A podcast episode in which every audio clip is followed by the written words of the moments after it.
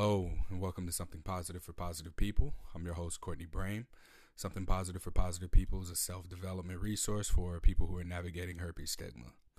What I want to come on here today and speak to is some recent messages that I've gotten from people. Um, I often say that whenever I'm on the edge or thinking about ending this and moving on to something else. There's always a message that comes. That is not what happened today, just so y'all know. All right. Um, wow, you know, I'm on the live right now and I got people here. Usually I'm on here for a few minutes by myself. I'm a little now I'm nervous. Y'all ain't supposed to be here. um, but no, thank you all for being here. If you do have any questions, please feel free to send a message. Um, and this will be this is being recorded for the podcast. So just so you know, um, if you have a question, write it in, and I am absolutely happy to respond to it. Um, so I received a couple of different messages, one of which is in regard to um, someone having been in a relationship for a while, a lot longer than they should have, considering that both of them have herpes and they stayed in the relationship with that person because it was easy. And what they ended up tolerating was a lot more of emotional abuse than they should have. Now, nobody should have to deal with any sort of abuse, period. But this person made it a point to um, emphasize that this was something that contributed to them wanting to end their life. And so, with that being said, you know, it's it really goes back to the core of what something positive for positive people originated as, which is being a suicide prevention awareness resource for people who are navigating herpes stigma. And it doesn't just look like someone got herpes, the doctor misdiagnosed them, or just told them go on about their business. There's so many more complexities to it. The way that they navigate their relationships, uh, if they're in a relationship, how the dynamics around that change, I think, have more influence on a person's behavior than their actual diagnosis does. Because again, our sexual health is mental health and our identities are super interconnected with our sexuality oftentimes just because that's the way that we've gone about connecting with people. Sex is one vehicle of connecting with other people. We can use that for just physical satisfaction, but I think at the core of it all, what we really want is that sense of intimacy, the energetic exchange that comes with not just being as vulnerable as you can be in your body, but also feeling safe to be as vulnerable as you can be in your emotions, in your energy, and being able to just completely melt and disintegrate and dissolve into another person's being and y'all get that experience with each other. I actually had a dream and it's so funny when I remember dreams that I have, but I often wake up and I write them down real quick. But uh, in this dream, I remember there was this big robot alligator, huge, because I played this game called uh, Horizon Dawn or something like that, and they had like robotic alligators. It was post-apocalyptic world, and uh, there were just these robots that were artificially made because we just needed animals to do things for the environment. So this big ass robot alligators like coming at me and then I don't know what it was, like a shark just head butted, and I look up, and this where it get weird, y'all. It was Jessica Alba, uh, and some dude. I don't know who this dude was, but they like hugged each other, and they just fucking turned into stardust or something, and they were two different colors, and they merged and just disintegrated into the air. And I remember looking up, I went, "Oh, I want that." And then not too long after that, I woke up, but the dream didn't have any point at all. but uh, I think that that's what a lot of us want in regards to intimacy. So when we begin to look at our relationship to sex, what we begin to find is that maybe there's something more there. And herpes appears to be a barrier to intimacy for us, and therefore we, we, we tend to panic when we when it gets to the point of us needing to figure out how we're going to disclose and put ourselves in a vulnerable position to either receive or be declined or have our uh, request for intimacy declined. And so, um, what, where was I going with that? I lost it. But uh, what I want to say, especially to this person, uh, we've spoken. They're in a safe situation. They're able to get away from um, the relationship. But I, I, I see this. Like I, I, see this often. I don't share all of the messages that I get. I don't share everything simply because there's sometimes it's just not appropriate. Uh, depending on where the person is, and it doesn't feel good to even ask. Sometimes people will volunteer for me to be able to share what their experiences are or share screenshots of their story, and that's cool. Um, but yeah, oftentimes there's there's a lot more to this than what's on the surface. There are so many other elements to these people's experiences, and I hope that the ones that do get shared are enough to support someone who may be in a similar situation and help them figure out a way to get out of it, or if they are in a situation, they can figure out how to navigate it for themselves. Right. Um, another message that I received, well, finishing up with that one, she did mention um, attempting suicide, and she said that um, myself and Safe Sluts uh, resources have been really supportive to her as she managed to get to a point of recognizing a need to get out of that relationship. And she said that they settled things with um, a lawyer. They're going to be in the same house with each other for a bit uh, as they begin to dissolve things uh, from, I guess it's the divorce. Uh, she said lawyer. I don't know that she said divorce, but um, I'm safe to assume that that's what it is. So it's this isn't something to stay in an abusive relationship with somebody over. It, it's not. I mean, I understand that there are circumstances where people will remain in these types of relationships, but there, abuse is just something that no one should have to tolerate, and it's just unfortunate that that's a reality that people have to go about uh, for themselves.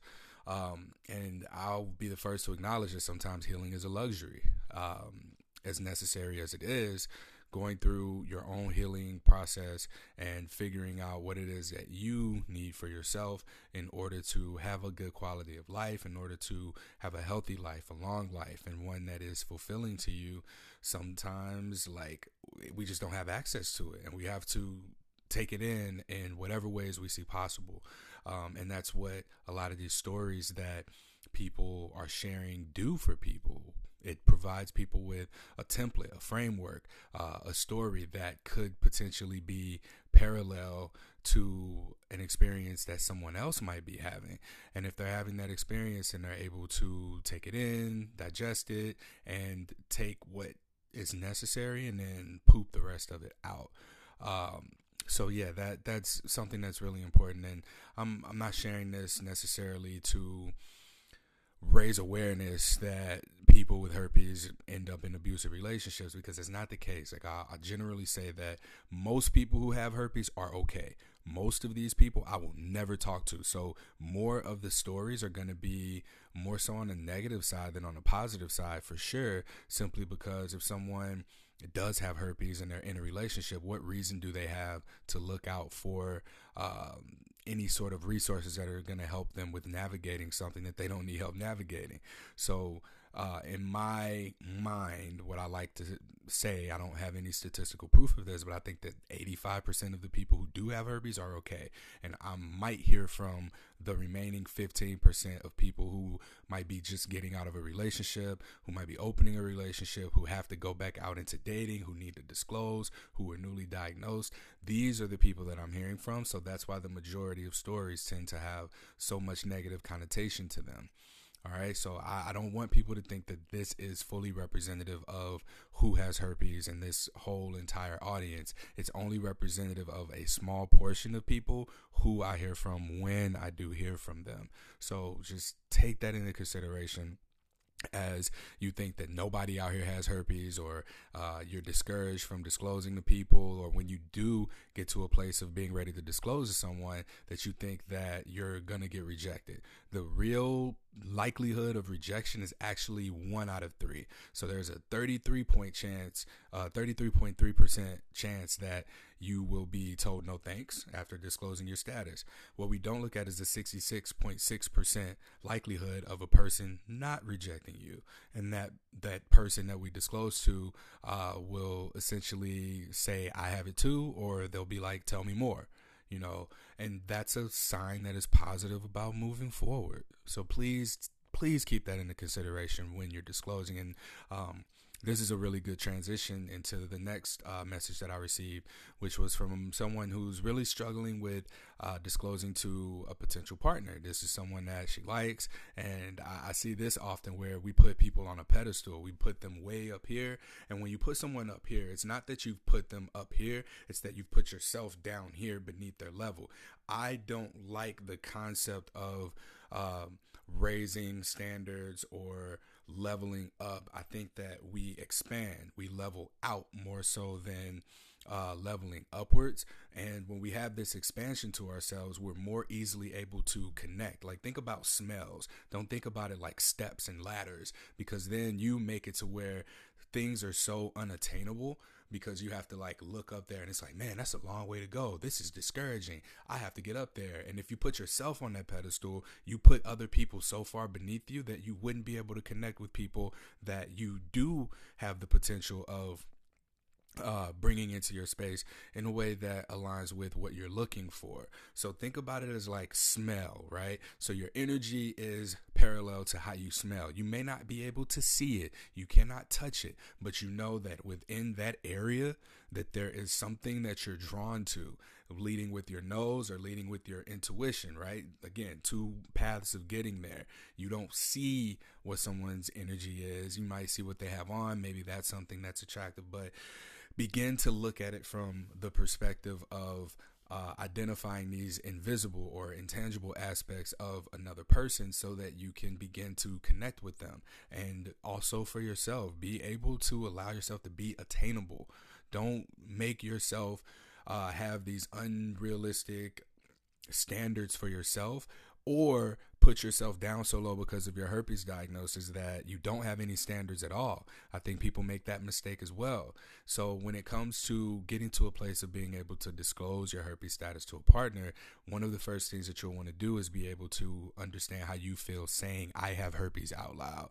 I say it more often than anybody else probably would simply because when people ask me what I do, that's one of the first conversations that comes up. But for me, looking into this camera right now and saying to you all, I have herpes there isn't a feeling that comes up for me anymore because I've said it so many times. So I encourage you to practice that. Practice seeing how you feel when you say out loud, I have herpes, and look at how your body language may shift or change. Think about what the feelings are inside of you. Do you feel an intense sense of stress? Do you feel a sense of calm? Do you feel a sense of relief? Is there an excitement to it because you know that you're probably about to get some because you're about to have to disclose your status to somebody? And let's make it into that. Like, let's make it about that.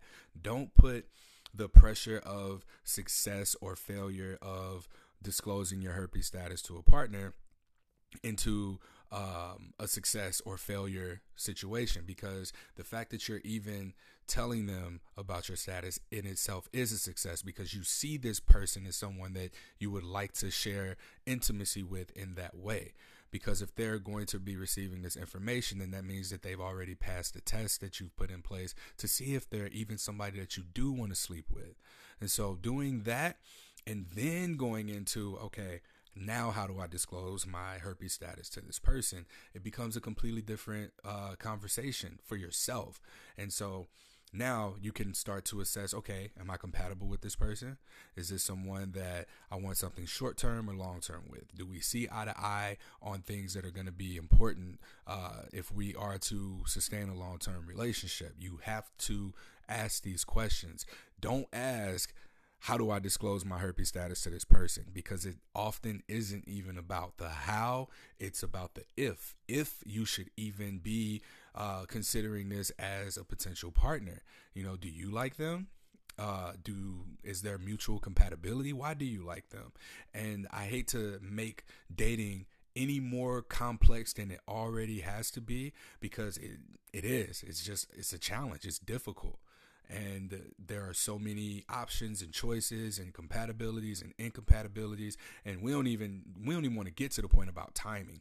Like timing is so key when it comes to dating as well. But without that like we can just remove the whole component of the fact that you have herpes and just allow yourself to date, allow yourself to be with this person and see if there's somebody that you want to even share that space with. So take the pressure off of yourself when it comes to uh, the disclosure piece and allow for yourself to really um, just engage with the person and see if y'all are even a fit for each other because more often than not, you'll be able to find someone who's a better fit. But the thing is, uh, it's about being able to allow yourself to be present with this person. And you cannot be present if you're always in your head about when or how am I going to disclose my herpes status. And another thing you can do to be completely honest is just put it in your dating profile. That that'll knock out a lot of this. And now, of course, some people don't always read the full profile, so you might have to address it um, in your initial conversations. So there's everything has pros and cons, but please stop putting this pressure on yourself to have the perfect herpes disclosure that no one will be able to say no to. Like, oh, if I say it this way, they'll never be able to tell me no. Like, they'll have to say yes and move forward and sleep with me. I don't want to have to sell you on sleeping with me. You know whether or not you want to. And it's the same thing um, with you, knowing whether or not you wanted to sleep with that person. And from there, it just becomes a matter of are we compatible? Is this going to be good? Like life is way too short for bad sex. And you set your you set yourself up for having bad sex when it becomes challenging for you to communicate something as simple as STI status to a person that should be mature enough to be able to, at the very least, have that conversation with you. So these were just a couple of the messages that I've received. Um, well, not just today, but uh, yesterday as well, I believe. And of course, I get the thank you messages, and I always appreciate those. Those really do, in fact, keep me motivated, keep me going. Um, I, I love it. I am very much appreciative of all of the support, all the podcast guests, all of the ratings, the reviews, um, the donations, of course. And I'm here. You know, if people have questions, I don't have a problem with answering those questions. I think um, uh, that it's very important for us to be able to exchange dialogue and be able to say out loud, sometimes for the first time, that we are living with herpes. We have herpes, and to be able to share our own experiences with each other and talk about them because sometimes we don't have people that we can talk to about these things. And when we don't have anyone that we feel safe enough to talk to about it, we'll hold it inside. It'll fester inside of us, and then we'll begin to have opportunities where we just might not disclose to somebody and we'll rationalize it really easily for ourselves. We may have situations where we decide, you know, to half ass disclose or uh, finagle some statistics so that our likelihood of not having to deal with the emotional labor and fatigue of rejection um, becomes irrelevant. So we want to. These are just human things. We want to be able to do these things, and we want things to be as easy as possible for us. But the reality is that it is a necessity. And while it's still like a luxury, you know, to go through your healing process and work with a licensed uh, medical professional. What something positive for positive people does is offer donation based therapy, donation based coaching resources. Um, if you are someone who is in need of figuring out how to go about this process for yourself, if you do want to develop and heal and grow or whatever the words are that you use, um, then reach out. Like there's nothing wrong with reaching out and just seeing what's available. All right. So I hope that you will consider that. I hope that uh, this was helpful to you. If anybody has any questions, comments, concerns, statements, feel free to post it here right now so that I can answer that. Otherwise, I'm going to close this thing out. Um, yeah, uh, things are things are good. Like things are really good. Uh, something positive for positive people is again a well i didn't say this the first time but it's also a 501c3 nonprofit organization that uh, takes donations to support people who are seeking donation based mental health resources for helping them with navigating stigma in addition to that i am working to uh, get STD prevention efforts to include our lived experiences. We have a lot of amazing stories and experiences that people have shared on the podcast, and it's really important that we take these experiences and stories and we wrap them into some sort of an integrate uh, intervention resource to aid STD prevention efforts because we can do that. You know, the the ways that people are now communicating and learning to communicate uh, through something positive for positive people, or after having done their own self education and then come in and share what their experiences are. These are things that the general population can really benefit from. And year over year over year, we see STI cases and transmissions are consistently rising. And here we are now speaking up, and now it's just a matter of being heard. So that's what I'm working on. I'm working on getting us heard. This is the most important thing to me right now is allowing for us to get our experiences out there to the general public so that disclosing does become a little bit easier so that there is less people that there are less people who experience any sort of mental health challenges as a result of receiving their diagnosis. To support healthcare providers and medical professionals in being able to deliver consistently accurate trustworthy information in regard to not just herpes but all sexually transmitted infections as well as what it means to practice safer sex and be able to give them all give people in general all of the information that they need without the fear of or um, the the pressure of um, coming into contact with someone who is stigmatized and maybe not in the best place for themselves. And um, I understand that doctors are really, really busy and they have so much going on that it's not via it's not a good idea for them to sit and be with someone who might receive their diagnosis and be crying. And again, I believe that of the people, the general population of people who have herpes, only 15 ish percent of people are struggling or looking for resources that are going to help them with navigating stigma. And everybody else is just in their relationships or they're doing whatever the work is that they need to do for themselves to uh, differentiate their identity from being exclusively connected to their sexuality. All right. Thank you so much for jumping on this live. I thank you for taking the time to listen if you're listening to this on the podcast feed. And uh, till next time, I'll see you around.